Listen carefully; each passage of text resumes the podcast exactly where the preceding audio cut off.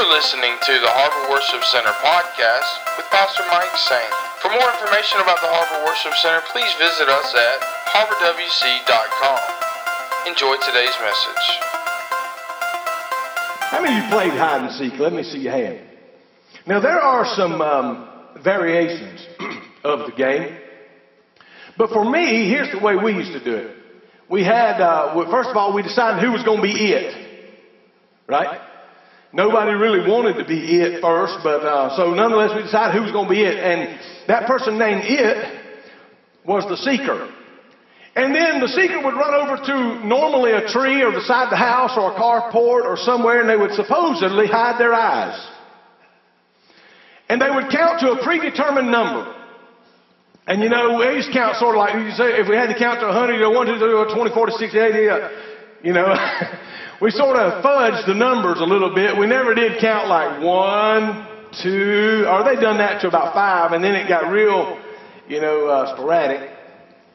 And then they would say, um, ready or not, here I come, and they would leave out and start looking for the other five or ten people, ever how many was there. Now, in our variation, what we did, we had the home base. Say it was this oak tree right here.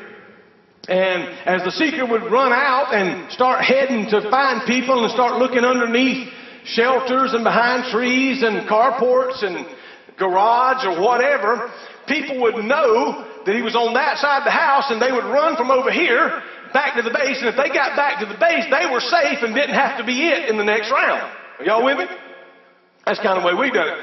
And uh, we had a great time with it. Now, uh, I, some of you have already said you've played uh, hide and seek, and uh, I played it all my life when I was a kid. And even after Kelly and I uh, had children, even uh, all four children, we used to play hide and seek in the house. Now, that can get dangerous. Because kids don't mind climbing up in the attic. They don't know you got to step on the rafters or something, you know. Kids don't mind doing some radical stuff, some crazy stuff, but we said we play hide and seek in the house, and we got about a 2,000 square foot house, and I'll never forget one day we decided to play hide and seek, and I don't even remember who was it, but everybody went and hid. And so we'd start finding people, and we'd eventually find them, and it's somebody else's turn. Well, this particular time, they counted off, and everybody went and hid, and we was all gone, and um, I don't remember who was it, but it, it, it got concerning after about 10 minutes, and we never could find AJ. I mean, we looked for him. I mean, we done found everybody else, and I'm not sure if all the kids was there or what, but uh, Kelly and I were found, saved. anyway, uh, everybody else is found. We, we can't find AJ nowhere. He's hiding. And so five minutes goes by, ten minutes goes, fifteen, and you know, you start saying, AJ! No answer. Kelly, where are you at, AJ? No answer. So we go to the laundry room and we go to the den and we go to the bedroom, we go to the closets, we go everywhere. We clean through the house. We go to the attic, we go to the yard, we go to the barn, we go everywhere. Can't find him. No AJ. Gone. It's like the rapture took place and he was the only one ready. Huh? We thought sure because we go in his room and there were some clothes on the floor, but no. but nonetheless, we couldn't find him. I mean, nowhere. I mean, time went by. It must have been 20 or 30 minutes went by, and finally, I'm like, AJ, if you're in this house, you better come out. First time that didn't work. And then, you know, finally, I'm really excited now. If you're in this house and you hear me and you don't come out, I'm going to wear you out. And after about a third of these, he starts laughing. And we're like, where in the world is he at? We're standing in the living room. I mean, yeah, in the living room, uh, right there between the living room, living room and dining room area. And we had this big table. And up underneath this table, right between the, the there's a leg here and a leg back here, and there's like a one by eight or, or a two by eight or two by ten or something that ran right the whole length of a long table. And he goes up under there and lays on the table. I mean, so he is suspended off of the floor about this high because I looked under the table ten times.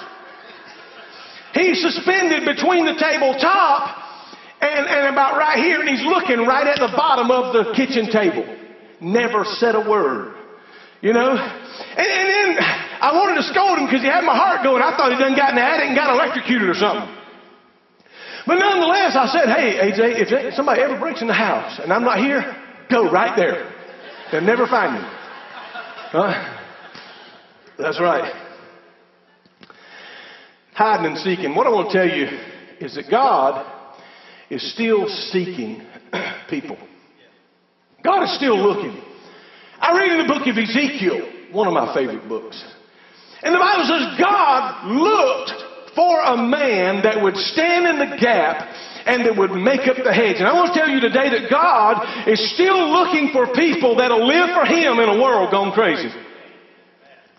I'm not saying God's looking for people that will be elitist and act like they're better than the world that God sent us here to win. See how quiet it got? I know there's a, we got to be careful here. God sent you and I to be the salt and light. In other words, to enhance and bring light to a dark world. Jesus said, I didn't come to fix those who were already whole. I came to seek and save the lost. And God is still seeking His creation. He's still looking. Now, it's not that you're lost from Him because, I mean, as far as He's concerned, because He knows where you are. Are you hearing me? He knows exactly where you are, but God is still seeking. I think about Isaiah the prophet. Isaiah said in chapter 6 um, that he heard the Lord in the temple say, Who will go for us? And to whom uh, shall we send? God still looking for someone. So God is still seeking. Now, you've played the game before uh, in your backyard or at the park or whatever, but I'll bet you, if, if I'm right, and I think I probably am, I have, and I would guess that you have as well, played this same hide and seek with God. Hello? Now, we didn't make no deal with him, you know, that we're going to run out. But I remember when God called me to preach, I put on my running shoes, man. 30, you know, uh, two years later, I got uh, out of high school. 30 days later, 28 days later, actually, I got married. Shortly thereafter, I joined the Air Force. I was gone, man. I'm running. I'm out. But whither shall we flee from the presence of the Lord? You can run, but you cannot hide. When I got to San Antonio, Texas, there was God. Amen. After a long, hard day and a fresh, bald head, I sat by the light of an exit sign and read a New Testament Bible. Are you hearing me say amen? And God reminds me you can run, but you cannot hide. I'll be there when you get there. I am omnipresent. I am here and there at the self same time. So, um, that's just how it is. So, but God is still seeking, and here's the thing like myself, many of you are still hiding. It's getting a little quiet right there. I want to show you a story this morning, if I may, because I think it answers kind of a question that begs, and that question is, what is it that God wants me to do? You say He's still seeking people, and people are still hiding from Him.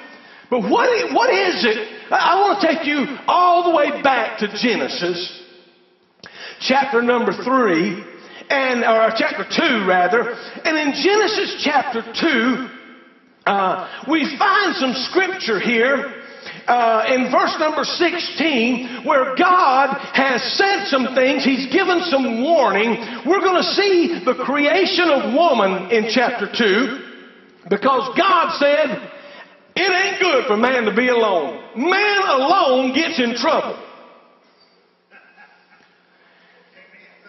God said it's not good for him to be alone, so God put him to sleep one night, took from his ribs a rib, and created woman. Now I know that's why we don't understand women because we were asleep when God made them. Huh? So we ain't got a clue about what God did. You know, and then he woke us up and said, This is woman. She's yours and uh, love her and take care of her and be fruitful and multiply and replenish the earth and all that. But no instructions was laid beside her. And we have grappled with this ever since. And when I get to heaven, I'm going to ask God about that. But uh, nonetheless, but today, uh, here we find ourselves. God has created woman, and He warns Adam in the garden prior to the creation of Eve. Notice this in 2 and 16 of Genesis. He says, Of every tree of the garden you may freely eat. Uh, of every tree, may, but out of the tree of the, the tree of knowledge of good and evil. In other words, in the middle of the garden there was two trees. One was the tree of life. The other was the tree of knowledge of good and evil. And the Bible says that this is before he even created woman. He said, But the tree of knowledge of good and evil you shall not eat, for in the day that you shall eat of it, you shall surely die. Man was not intended to die. Are you with me? Say amen. We were intended, we were created to live forever. And mind you, when Revelation is complete, Amen. After the rapture of the church and the tribulation period, the white throne judgment, the millennial or the millennial reign, then the white throne judgment, all that good stuff. Guess what? God's going to restore things to the way He intended it originally. The curse will one day be removed. Amen? The curse where the snake now crawls on his belly and there's enmity between man and the snake where we bruise his head and he bruises our heel. One day that curse will go away. The curse where it hurts to bear children, it wasn't supposed to hurt, ladies. One day it'll go away. Man, why is it that the ground does not yield its strength? There's a curse upon the earth. She don't yield her strength. Man, you till the ground in the sweat of your brow. And, and it's hard to make things look green and look good because the earth has been cursed, if you will. He says, um, the, the, ground has been, and the man has been, and the woman has been, and the snake has been. He said, but there's coming a day. You know what? There was never, there was never thorns before, but because of the curse, thorns and thistles now infest the ground. And I personally believe this is mycology. You can buy it or not. It doesn't matter. But uh, when you go pick a rose and you get pricked by the thorns, it reminds us of why they're there because of our disobedience. Are you with me? So let me move on. Uh, or, or, if you like blackberries and you like to make cobblers, oh, I used to love to go pick those berries. But guess what? If you ain't careful, you can get on some uh, some stickers, some thorns. So God, uh, what you what you got to understand is this: God placed man and woman in the Garden of Eden, a beautiful place where uh, the paradise of God, where where everything was luscious and beautiful and they had everything they needed. But how many of you know that there's an old saying that says curiosity killed the cat? We somehow want what we cannot have. We want what is forbidden. Period. I do, you do, we always long for what God says you can't have. So Eve, uh, and notice with me, Eve knew the tree was forbidden. Notice chapter 3, verse 2 in chapter 3 and verse 2, and the woman said to the serpent, because now there's a conversation going on with the serpent and Eve. And the woman knew better uh, than eat of this tree. Like I said, there's two trees there. The woman said to the serpent, We may eat the fruit of the trees of the garden. Um, she says, But of the tree of knowledge of good and evil, but of that tree in the midst of the garden, God has said, You shall not eat it, you shall not touch it, lest you die. So she says, We got all of this, and how many of you know that we always worry about the one thing that we don't have? We got this toy, we got that toy, we've got this hobby and that hobby, but there's just one thing that, man, if we could ever do this, we'd be complete. And we get that and we're not complete. And Lord, if we could just get this other thing, if we could do that, we would be complete, but we're not complete. And, and the Bible says in verse number six that, uh, before we go there, let me say this. Here's a note. Don't ever have conversation with the devil. Don't ever entertain what he's saying because when you get into a debate with him, he knows the Bible better than you do. Are you with me? Say amen. He's a lot older than you are. He, he's full of craftiness and trickery. He, he knows these things. So don't speak to him. He won't tell you the truth about anything, let alone when he's supposedly speaking for God. So, in fact, he says, Did God? God didn't really say it like that. You've misunderstood it. You know, he didn't mean that, you know, you'd really die. He just knows you'll be smart as he is. Notice chapter 3 and verse 6 with me. So the woman saw that the tree was good, and it was pleasant to her eyes, and desirable to make one wise. So she took of its fruit and ate, and she also gave to her, her husband, and he ate. Watch this. Now, now before I go there, uh, I want you to to get this. The devil said, it's really not as bad as what God said it's going to be. I'll tell you, our nation is steeped in this right now. We don't believe that God's word is true. Satan lied to Eve and said, You know, God really, man, it's not that you're going to die, you're just going to be smarter. How many of you know half truth is tantamount to a lie? He said, You're going to be smarter. You're going to be as wise as He is. And you know, one of the problems is, I've talked to so many people, somehow we feel like we've arrived and we can advise God. Romans tells us, professing themselves to be wise, they became fools. All right, all right, let me move on. I'll stay with this. The Bible says that after they ate, then their eyes were opened and they knew they were naked. And they sewed fig leaves together and made themselves coverings. Now I got to stop and camp for a moment. Prior to this, they were in the garden and they were prancing around and just having a great time and were very innocent. How many you got grandbabies or babies? I've got some grandbabies, and man, if you let them run around naked, they will. And they're innocent, have no clue, no idea. That, you know, but there comes a time where you can't do that. Y'all with me? Some of y'all been going to them nude beaches. I'm only teasing. No. But there's a time, there's a time when you can't do that anymore. And, and the Bible tells me that all of a sudden they, can you imagine? Prior to the, the Enlightenment, they didn't even know they was naked. And now they look at one another and say, Oh my goodness. I never quite saw you like that before. Y'all with me? And all of a sudden something smote their heart because of the enlightenment and they know now.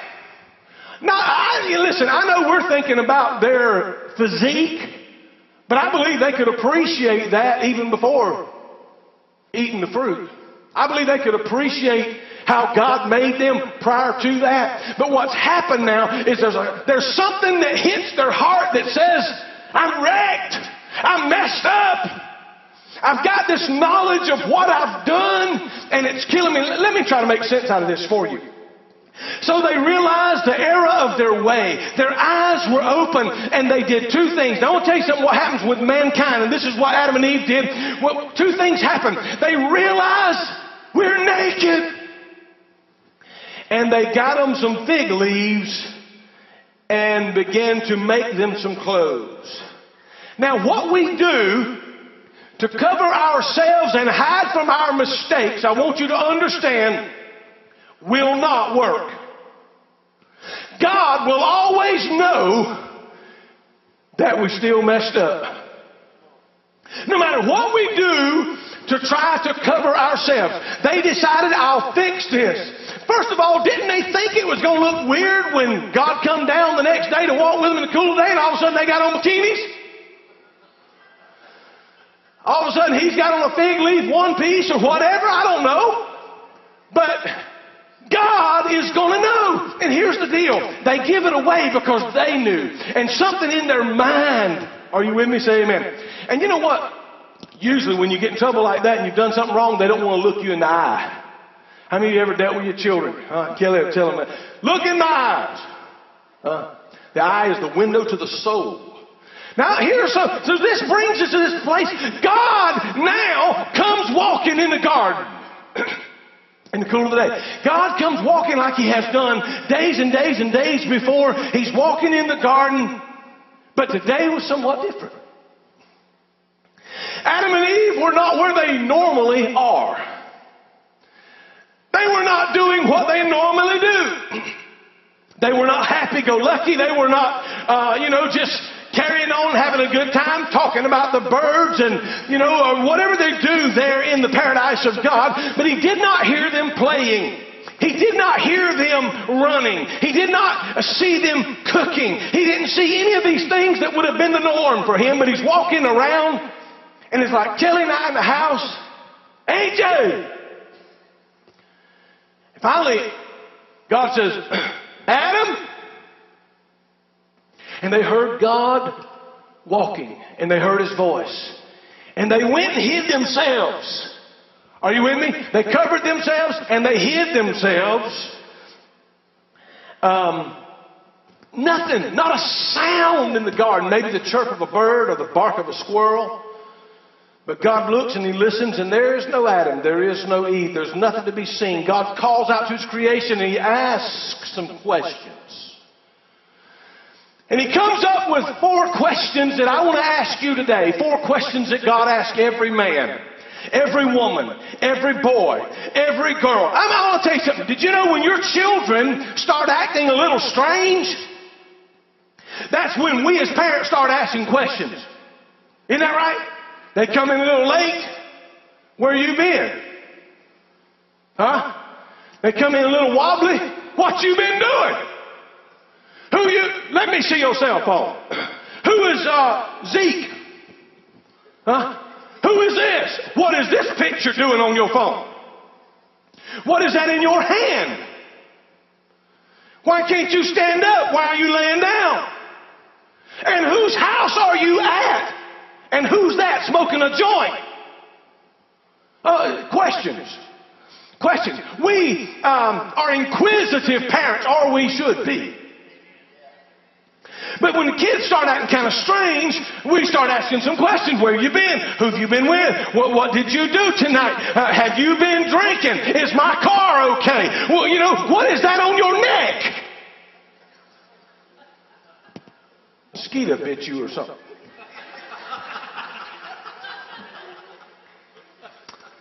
But God and he says, Adam, here it is, where are you? Where are you? Adam knew he was in trouble because God had never had to ask him that before. I, I, can hear the word. I can hear my dad. I'll never forget when I was told we could not leave the neighborhood. Had a buddy of mine wanted me to go to Indian Lake. And man, we, me and my sister tore out and went to Indian Lake. It's about a mile, but you had to go through the woods. It was a uh, pretty uh, uh, scary journey. Many kids had gotten trouble at that lake. Some had drowned at that lake. Here we are out on a raft, on, way out in the middle of the lake. Some friends and so and we just having a great time until I heard my Michael, and I knew the sound of that voice echoing through the trees. Are y'all hearing me? I mean, it was like a megaphone without a megaphone. He called again. I answered. I'm paddling as quick as I can to the, get back to the side. Me and my sister run. Man, we're hurrying quick as we can. I, my friends think something's wrong. They don't realize it is. He had done drove the car all the way around three or four miles and got to the entrance there to Indian Lake. And when he saw us coming through the woods, he reached over and grabbed a limb off a tree. And he began breaking that limb and he wore the backside of me and my sister out. He'd be in jail today, ain't no doubt. I was too scared to call 911. Are y'all with me? Michael, where are you? And that's what God said, to Adam, where are you? Uh, there's some implications with that question. I think it's good for us to ask. I can think of times when Kelly says on the phone, I hear her talking to Andrew, Where are you? Carly, where are you? Where are you in life today? It's a question that is filled with implications that almost demand other questions. Why are you so hard to find?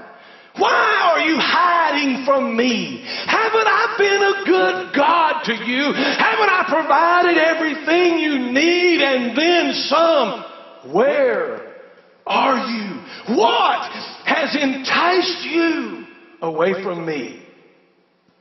Um, God knew where Adam was, but he wanted Adam to take an inward look.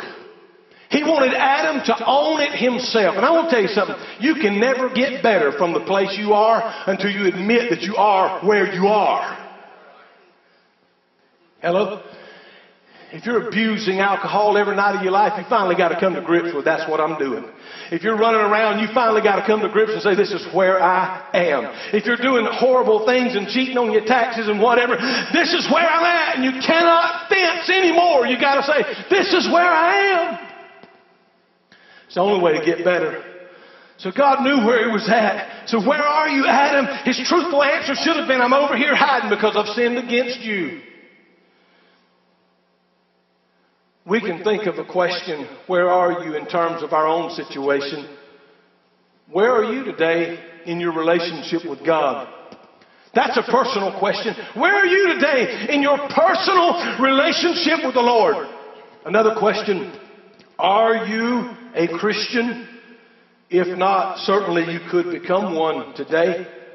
You need to be in Christ and a member of his body. Again, where are you? Not only are you a Christian, but are you a faithful Christian? I've heard so many definitions of Christian, I'm almost uh, at ad nauseam with it. Are you with me? Say amen.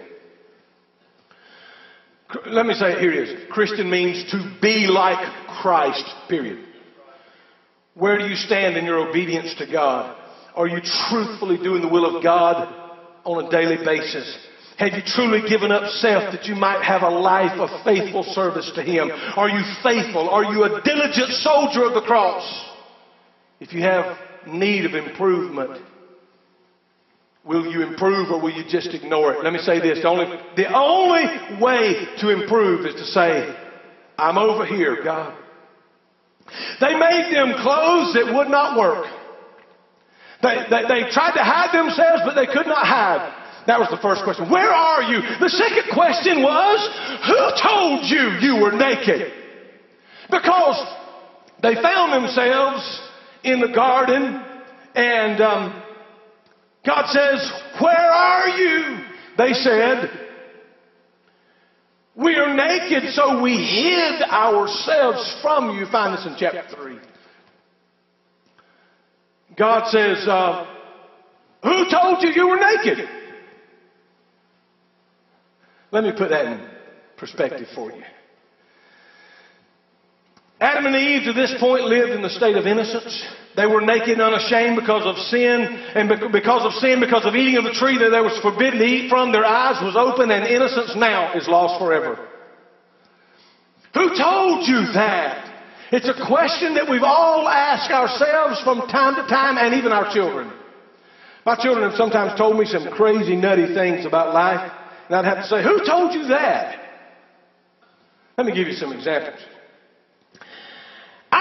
To go to church to be a Christian. Who told you that? See how quiet that one just bounced all over the room. They're going to light my email up tonight, baby. Let me go ahead and give you a scripture for it just to help you out. And this is only one of many.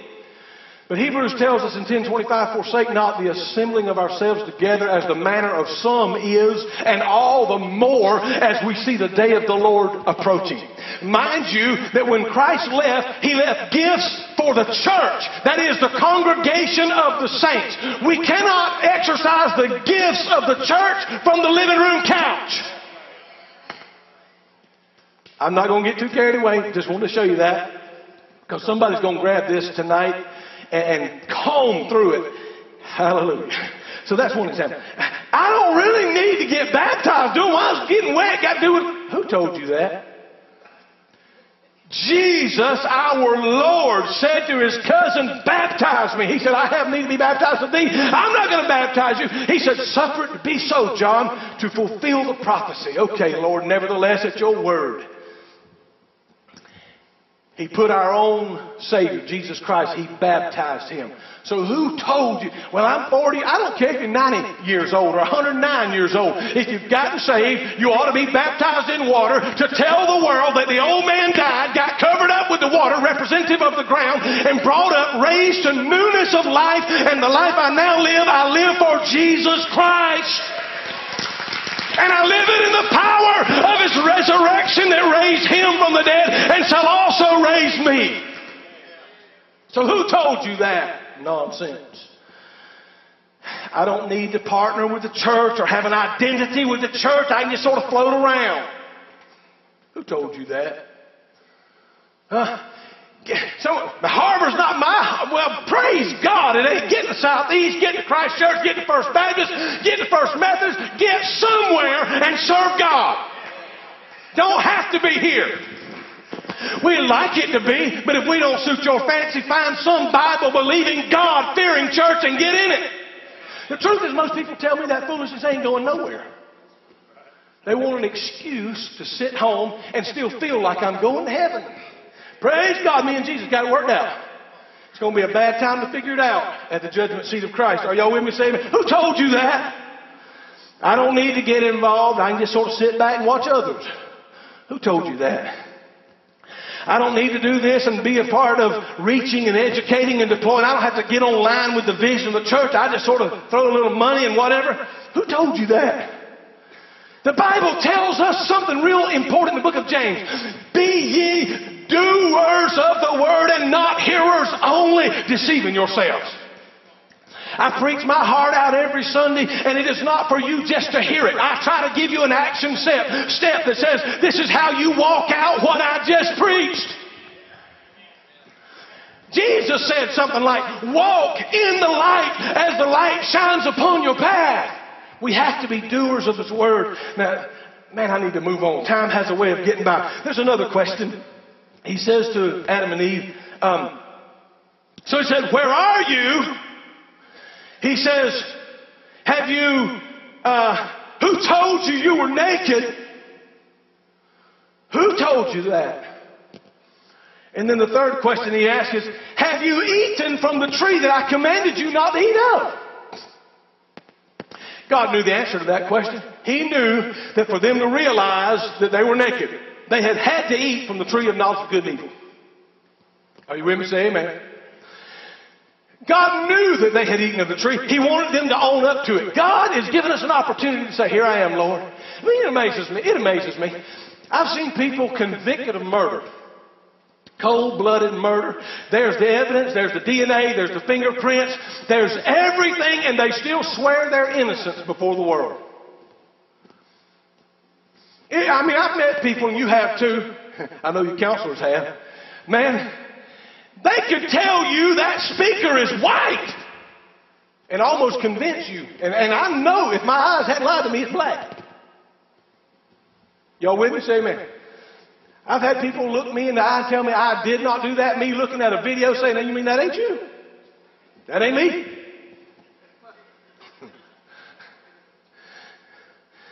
He said, Have you eaten of the tree I told you you could not eat?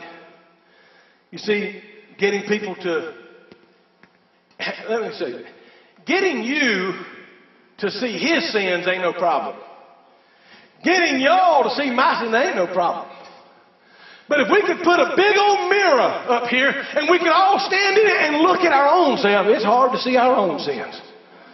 See, you see everybody else's sin with a microscope and yours with a telescope.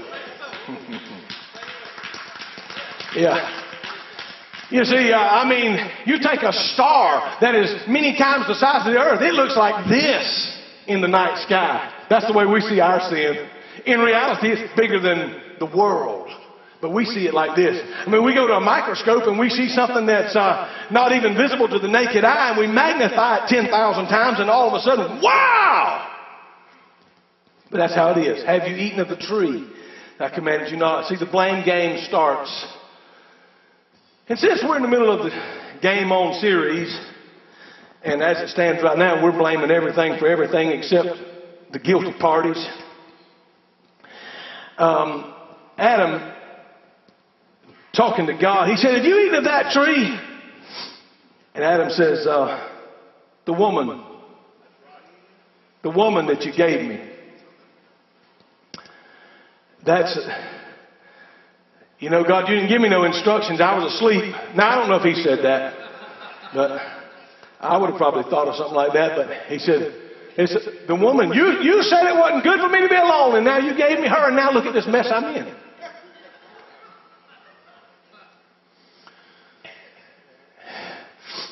And uh, he turns to the woman and says, The last question. The last question is he addresses to Eve, What have you done? What have you done? That's a question that that a young man looks into the mirror and asks.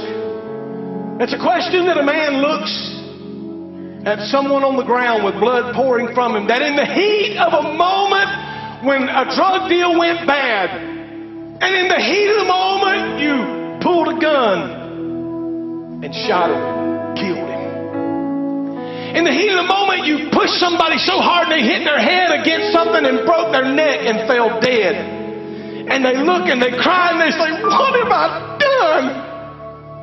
You understand the ramifications of what you've just done. While it may have been an accident, it's going to be an accident you're going to pay for for many years and many tears. What have I done? That's just how it is. We often find ourselves asking, What have we done? We don't get it sometimes but God addressed this question. He says to the woman, What have you done? No doubt she wanted to think that she had only eaten a little piece of fruit off of a tree. What have you done, Eve? You did what God told you not to do. God said, In the day that you eat of this fruit, you will surely die, or this tree. Now, the ramification is you have lost your home, Eve. The Garden of Eden is gone. It'll be off limits forever. What have you done? You've brought sin into this world, and with sin comes death, with sin comes consequences. What have you done? You've brought sorrow upon women the rest of their lives. What have you done? It's far deeper. The devil will ne- never tell you the deep ramifications of what he's enticing you to do. He don't show you the wrecked home. He, he don't show those who are addicted to various things. Let's just say it's the lottery, for instance. And, and, and I'm not saying you go into hell if you play in the lottery. By all means, if you win, pay your tithe.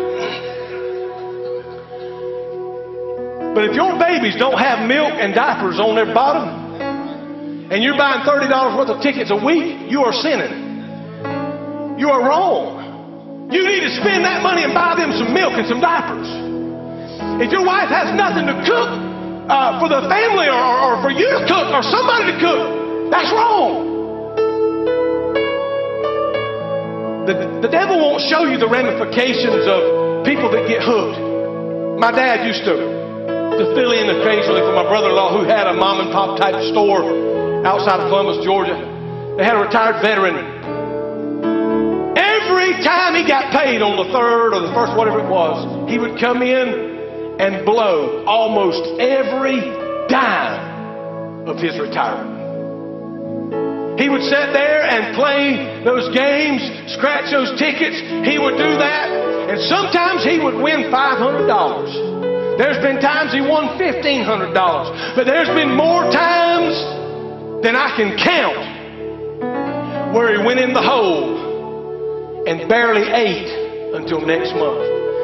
But people live on that fantasy. But I won two thousand dollars that one. But how many times you got to lose five thousand? You understand what I'm saying?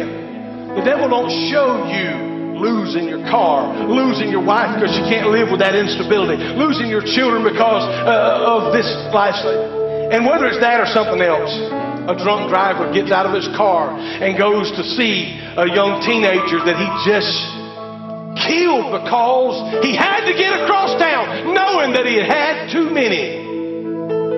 What have I done? And you can't take it back. They're gone. What have I done? How many parents have stood at, at the hospital and says over their child who's now maimed for life, What have you done? How many times have I told you about this? What have I done? It's a big question. Through the ages, we've thought about that. What have I done? This person that you married, this uh, unfaithfulness that you're involved in, this um, mother that's turned corrupt, this dad that's doing things he shouldn't do at work, this fit of anger that fathers sometimes display. What have we done?